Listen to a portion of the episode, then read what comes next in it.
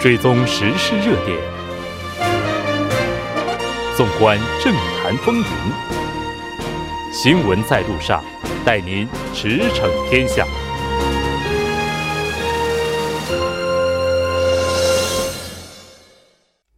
稍后第二部节目当中，将为您带来此时此刻主要新闻聚焦分析以及数据有话说。广告过后马上回来。您的参与，我们的动力。参与我们的节目，您可以通过手机短信的方式发送短信至井号幺零幺三，每条短信收取五十韩元的通信费用。您也可以登录我们的官网 tbs 点首尔点 kr，收听更多回放。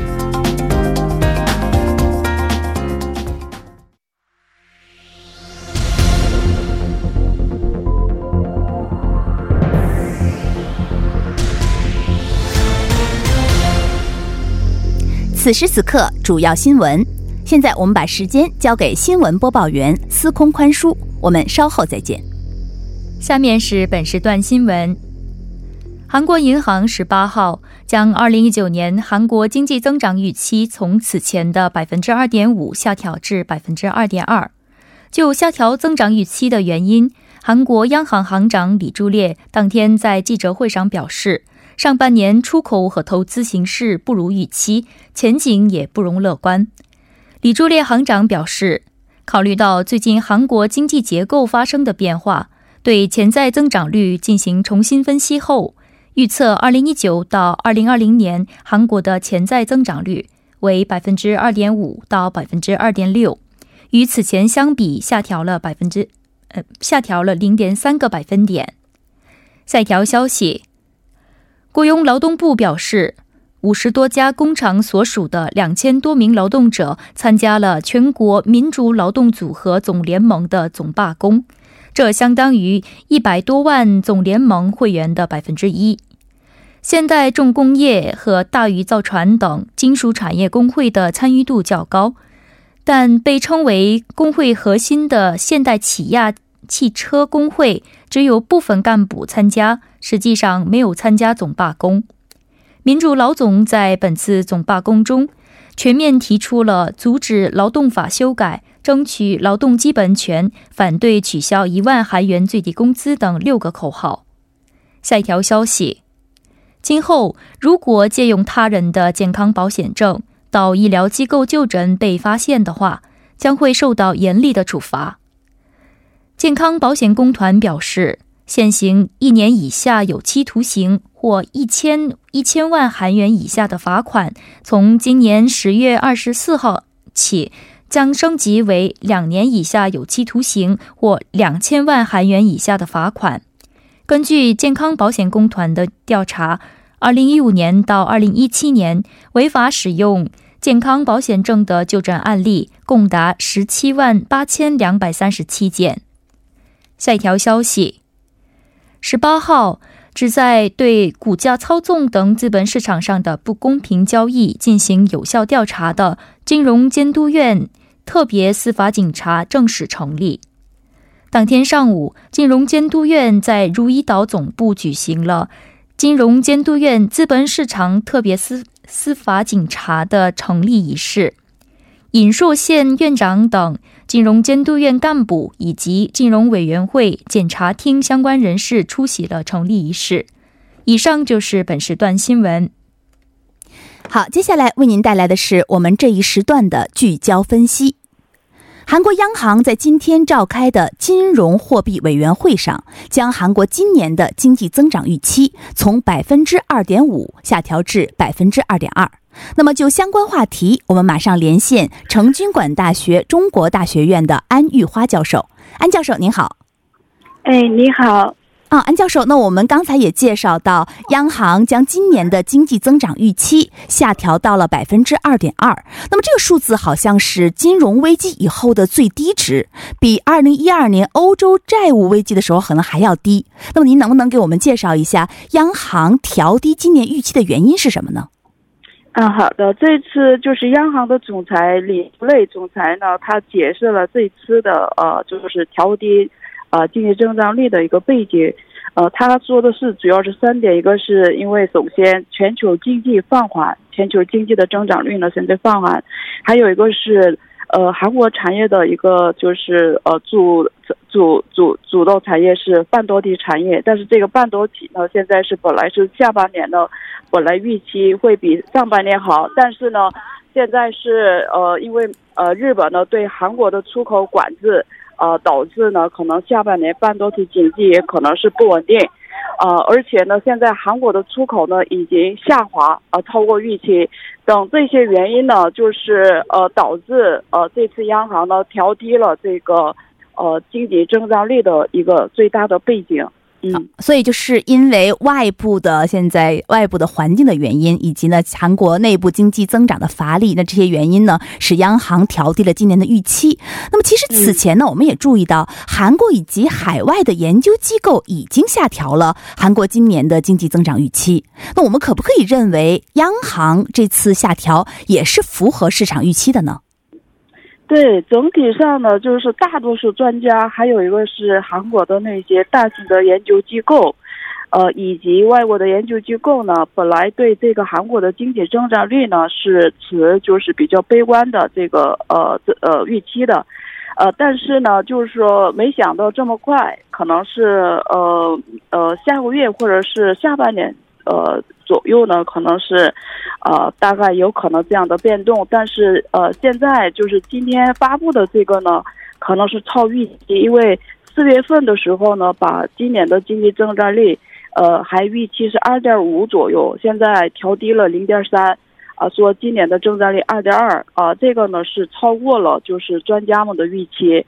呃，现在就是韩国的主要的研究机构，像这个韩国的开发研究院啊、现代经济研究院，还有这个 LG 经济研究院、韩国经济研究院，啊，现在预期呢，下半年韩国经济的这个增长率呢，现在是，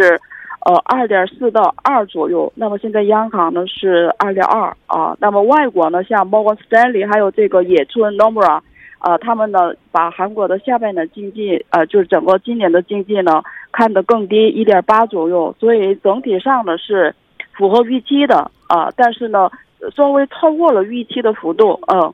啊，那么另外我们还发现，央行好像也调低了明年的经济增长预期，虽然调低的幅度不是特别大啊，但是而且他还强调今后的经济增长的不确定性很高。如刚才您说的，下行压力大，外部环境不好。那么，这个如果美中韩日的贸易摩擦持续加剧的话，会对韩国经济增长造成怎样的影响呢？呃，现在那个 Morgan Stanley 呢，他说，如果现在呃韩日之间的这个贸易摩磋商如果协调的不好，呃，会导致韩国经济的打击呢，大概下降幅度是零点四百分之零点四左右。再加上这个现在中美贸易战，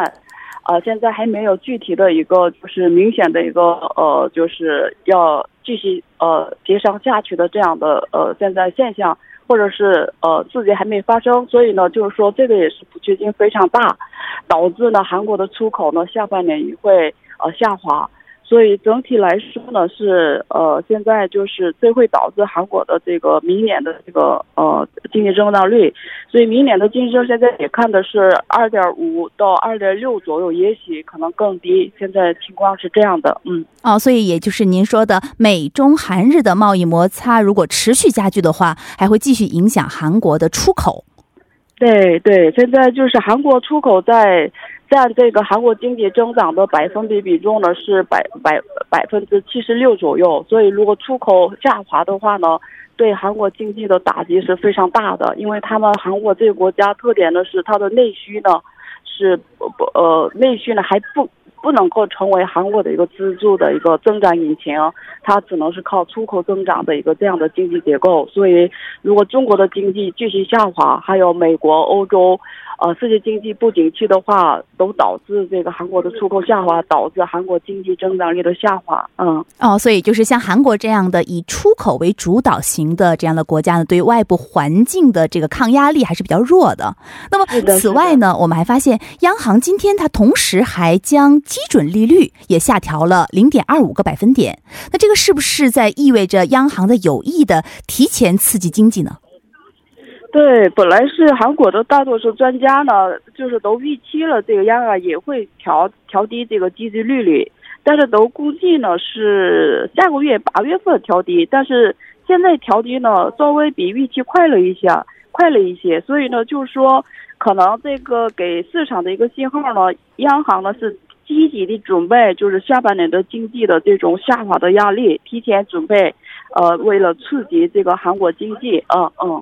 啊，所以呢，好像也有分析在认为，就是此前呢，政府好像一直在强调政策组合拳。那么这个政策组合拳呢，可能对央行的利率决定也起到了一定的影响。您是怎么看的呢？对，就是所谓的政策组合拳的意思呢，是同时动用两个就是刺激经济的一个政策，一个是呃通货政策，就像这次央行的基金利率下调就属于通货政策；第二个是财政政策。那么因为今年的经济不景气呢，就是青瓦台呢，政府呢已经追加了一个啊，就是补充预算，大概是六点七万亿韩币左右。但是呢，这个追加的这个补充预算呢，还没通过这个国会。的情况下呢，现在不能呃动用这个预算，那么现在只能靠这个呃通货政策了。所以呢，这次央行呢提前调低这个基准利率也有这个含义，就是因为基的财政政策因为国会的原因呃暂时不能用的时候呢，呃就是央行呢先做这个通货政策的缓和，来刺激韩国经济，呃就是阻阻止下滑的压力。所以就是说现在。呃，就是整个政府的意思呢，就是两个都用啊，就为了。呃，就是呃，把这个韩国的下行压力给这种趋势呢，给就是阻止一下，嗯。哦，也就是说，您刚才提到的这个政策组合拳，为我们解释了一下哈。政策组合拳包括两个部分，一个呢是通过通货的手段来调节，第二个呢是通过财政的手段来调节。但是现在因为补充预算案呢还是在国会漂流着，所以呢只能是通过这个通货的方式来提振经济。对对，那么如果这个补充预算案通过的话，那么会给韩国的这个经济带来怎样的效果呢？嗯，现在就是如果通过的话，至少可以提高韩国的增长率，呃，百分至少零点一以上吧。啊，所以就是这个是财政政策，财政主要是刺激就是韩国的投资，啊，就是政府的投资扩大的话呢，会带动这个消费，呃，消费。啊，这样的话，投资和消费呃增长的话呢，呃，有可能缓和出口下滑这样的压力啊，所以对呃经济来说确实有一个积极的作用，嗯。所以，那么政府就是这次提出的补充预算案，那么具体的包括怎样的内容？能不能给我们简单的介绍一下？呃，现在主要是就是呃两大部分，一个是加大这个就是呃福就是福利政策。就是那些属于呃贫富差距啊比较大的这些领域人的一些补助啊补助这个，还有一个是就是收入，他们说的收入主导型政策嘛，那么就是加大这个国民的收入主导这个方面在呃追加预算，还有一个是呃基础设施投资啊基础设施投资方面呢追加。呃，预算主要是这个散大块儿，嗯。啊，这主要是三个部分，一个是就是提高一般的弱势群体的这个福利，然后呢，另外呢就是增加以收入主导驱动型的增增长来提高这个人民的收入，然后呢，另外呢就是说基投资在基础建设的领域，是这样的三个大部分。所以呢，我们也是期待这个补补充预算案能够尽快的通过，能够为韩国的经济带来提振的效果。那么，此外呢，还有央行它已经预测了，二零一九年到二零二零年韩国的潜在经济增长率增长增长率呢是大概是年均百分之二点五到百分之二点六之间。那么这个数数值好像是在持续的走低。您觉得这个对韩国经济呢是意味着什么呢？对，其实这个一六年的时候呢，韩韩国的呃央行呢，呃，把一六年、一八年的这个潜在增长率的幅度是百分之三到三点二左右。后来呢，一七年的时候呢，一六年到二零二零年的就是呃经济增长率、潜在增长率呢，呃，就是放缓到二点八到二点九。那么现在又调低了，呃，今年三月份还在国会上他们做业务报告的时候还说二点八、二点九，但这次。呃，调到二点五、二点六，已经调低了很多。也就是说，对明年的这个经济增长也看的也不是很乐观。这个是有很大背景的。一个韩国呢，现在是呃，就是低出生率，还有这个高龄化，它的速就是速度非常快。所以整个就是因为国内人口的急剧的结构的变化，导致韩国国内需求呃现在趋势下滑。还有一个是这次中美贸易战，还有呃就是韩日呃贸易磋商，呃就是贸易战加之出口也下滑。所以明年呢，就是能够带动韩国经济增长的这个三大引擎：消费、投资，还有这个出口呢，现在是都看来不是很乐观。所以，基于这样的认识呢，韩国央行呢把明年的潜在增长率呢也现在调低了二点五到二点六左右。嗯嗯，好。那么呃，站在因为这个安安教授是我们这方面的专家哈。那么安教授，您觉得呃，韩国政府通过怎样的方式来刺激经济，能够对韩国的经济增长有帮助呢？呃，我觉得这样，我个人认为呢，现在韩国所说的这个通货政策，呃，就就是通货缓和政策，比如说调低基金利率啊，还有这个追加这个补助预算，虽然对短期的经济呃下滑压力呢，可可能有一些一点点的作用，但是长期来说，我觉得效果还是不大，特别是潜在增长率的增长方面呢，效果不会是很大，因为韩国现在整体问题是经济结构调整的问题，就是以前那种出口主导性的经济呢，因为呃全球经济下滑，现在已经遇到。困难了，那么只能是，呃，他们要调，就是把整个产业结构要以高附加值这样的一个经济结构来，呃，就是增加它的潜在增长率。那么除了半导体以外，它没有其他的一个高附加产业，所以现在应该把这个方面呢，第四次产业领域投入要加大，才能够带动以以后的长久的这样的经济增长。但是我看现在做的并不是很足够这个方面的努力。嗯嗯，好的，那我们也希望韩国政府能够找到更有效的方法来提振经济。那么非常感谢安教授的深入分析，我们下期再见。嗯，好的，谢谢，再见。好，下面让我们来共同关注一下本时段的路况和气象信息。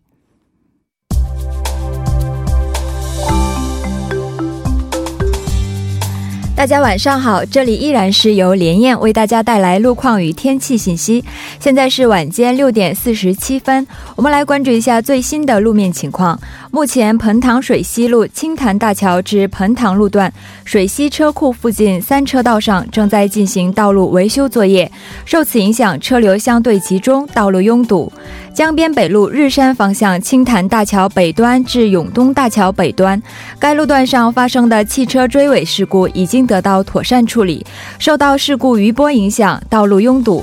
岳谷路安国洞十字路口至光华门方向二车道上发生的汽车追尾事故已经得到妥善处理，该区间比较畅通。好的，我们一起来关注一下天气方面的情况。气象台于今天下午十一点三十分发布。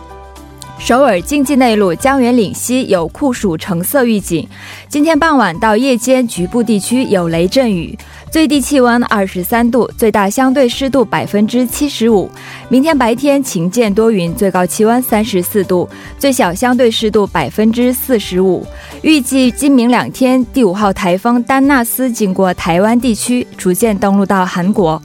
空气方面的情况，明天首尔空气质量优。来关注一下首尔市未来二十四小时的天气情况。今天晚间到明天凌晨晴，最低气温二十三度；明天白天晴转多云，最高气温三十四度。好的，以上就是这一时段的路况与天气信息。祝您一路好心情，我们稍后再见。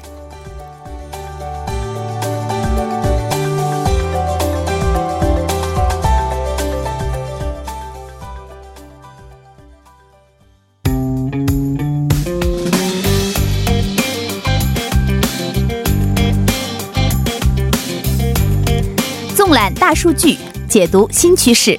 今天的数据有话说，我们同样请来了栏目嘉宾张艺娜。艺娜你好，主持人好啊，非常高兴与你一起分享今天的数据。那么我今天给我们带来的第一条数据是什么呢？呃，最近韩日关系又掀起了一阵那个抵制日货的运动。上次我们也看过相关的一些调查了，然后今天我们再来看一下这个调查有更新的调查，看看有什么变化。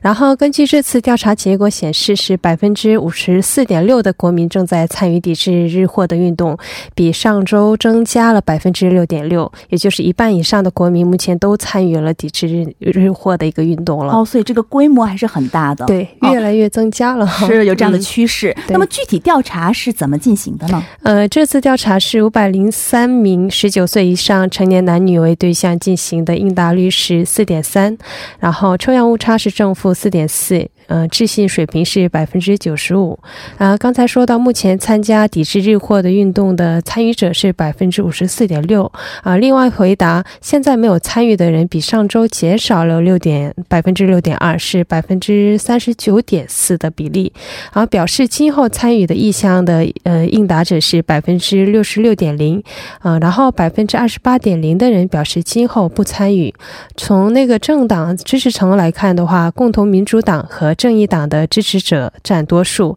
呃，正义党支持者比上周上升了十四点四个百分点，到了百分之七十二点九。民主党支持层当中是比上周上升了七点二，然后就是百分之七十二点七的人表示正在参加抵制日货的运动。韩国党支持层当中百分之三十点三的人表示参与。那么跟这个年龄是不是有关系？不同年龄层的参与的程度是不是不一样的呢？啊，是的，我们上次也看过，就是年龄层的那个也有一些不同的显示，但整体上还是呃参与者比较。多一些，然后从年龄段来看的话，五十岁以下的那个所有年龄层当中都是参与比较多一些。六六十岁以上回答者也是比上周的百分之二十九点零增加了百分之十九点一的百分点，到了百分之四十八点一。呃，另外从地区来看的话，经济仁川占了百分之四十八点七，釜山、蔚山、庆南占了百分之六十一点七，湖南是百分之六十点零的比例，然后。有关今后会不会参与的一些议题中，大部分政党支持层还有理念倾向地区啊年龄层当中都是回答参与的人比较多数，但是保守层的应答者当中啊，今后会参与的回答是百分之三十七点九，今后不会参与的回答是百分之五十四点八，然后就是表明不参加的意向更高一些。哦，好的。那么这个韩日关系的关系的数据呢，我们还会继续关注。那我们来看一看下一条数据吧。啊，下面转到比较轻松的话题，韩国海洋水产水产开发院做的一项关于岛屿的一项调查。韩国岛屿也是特别多的一个国家，对对，岛屿很多，多山多岛，好像是的。但是很多岛屿是没有，就是用作观光的用途而已。然后这项调查是韩国海洋水产开发院以一千零二十三名成年男女为对象，对岛屿的国民认识和政策需求进行的一个问卷调查。呃，调查结果。显示是百分之八十一点一的受访者对韩国岛屿表现比较关注的一个态度。具体来看的话，百分之三十三十三点一的人回答对岛屿是比较感兴趣的，百分之四十八点七的人回答一般，百分之十八点二的人回答表示不感兴趣。对岛屿感兴趣的一契机，呃，分别是啊想旅行想。拜访啊，访问的那个回答是百分之八十八点三，通过电视或者是报纸经常接触到是百分之二十五点四，想移居生活是百分之十七点七的比例。那岛屿是一个很有趣的话题，我觉得是的啊。那么除了关注度以外，还有没有其他的提问呢？呃，就像调查中还问了曾经就是访问过岛屿的一些次数，然后百分之七十二点四的曾经访问过岛屿的受访者表示，他们在过去的过去的一年里访问过一到两次的一个次数，然后频率来访问岛屿，然后回答每年五次以上的可能是旅游爱好者了吧？哦，频繁次的话挺多的，对，五次以上频繁访访问岛屿的人达到了百分之十一点五的一个比比例了。然后对这个满意度也有一个评分，满意度的平均分数是百分啊一点一点五七分，然后满意或者非常满意占了百。分之五十三点一。然后就是感到满意的因素有，比如说很常见的美丽的风景是百分之六十四点三最高，然后是安静的休可以安静的休息是百分之十三点九，新鲜的食物占了百分之六点八的比例了。你说的我都想去岛屿看一看了，现在 是正好是度假的这个时间嘛 对啊、对。然后，那么其实我们一想到岛屿的话，可能会首先想到的是交通，是的，交通会不会不方便呢？很不方便的，这方面也有一些相关的调查。然后，对于前往岛屿的过程中最不方便的部分是选择船只就船次比较少的，对，需要呃用船才能过去。对对对，然后就是是占了百分之二十八点五，然后昂贵的那个船费是百分之二十点四，然后到到港口的交通不方便是百分之二十点四的一个比例的，然后主要都是船次不够啊，然后运费过高的一个问题，哦，主要嗯还是就是交通方面，大家觉得不满意的地方可能比较多一点。可能就是在岛内的也有一些岛内的一些不方便因素做了调查，也是嗯、也提到住宿费比较贵的一个问题。对我们每嗯次去岛屿的时候，因为好像选择的这个范围不是很大。对，而且可能设施什么的各方面也可能不会那么齐全对对，所以相对来说，好像嗯这个住宿费真的是一直是高升不下的。如果是进岛了以后，岛内的移动工具也特别少。其实，在这个调查中有显示，百分之十八点二的人表示，国内就是岛内的移动工具也比较少。啊，对，因为嗯是常住人口可能不是很多，所以嗯交通方面肯定是在岛内也没有大城市这么方便是的，哦。所以旅游旅行者呢，可能是有同样的这个身体的这种感受。对哦，所以希望这个。岛屿方面应该是一个好的地方嘛，希望以后会有改有所改善啊。好的，那么非常感谢伊娜给我们带来的精彩的数据，我们下期再见。下期再见。好，整点过后马上回来。